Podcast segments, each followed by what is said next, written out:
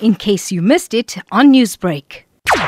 The seven people that have been arrested and who have uh, consequently uh, appeared before court, they were arrested as and when evidence was gathered that was put before court.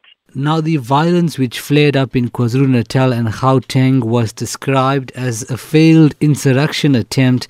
Experts saying that high profile individuals tried to cause instability, but the fact that only seven instigators were arrested isn't this concerning with regards to the slow pace in which your department is operating? When you arrest people, you need to have evidence that can uh, be interrogated in court in order for you to secure a successful uh, sentence and or um, prosecution. Now, over 160 malls and shopping centers, 11 warehouses, and 8 factories were damaged due to the looting and destruction of property.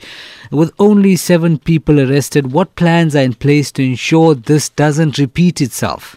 Between um, the uh, our investigating directorate as well as the South African Police Service, uh, measures are being put in place so that the incidents don't repeat themselves.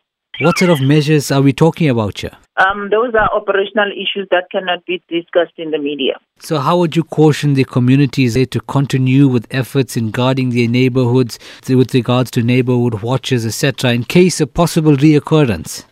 We have measures in place in case there were uh, there is a possible resurgence.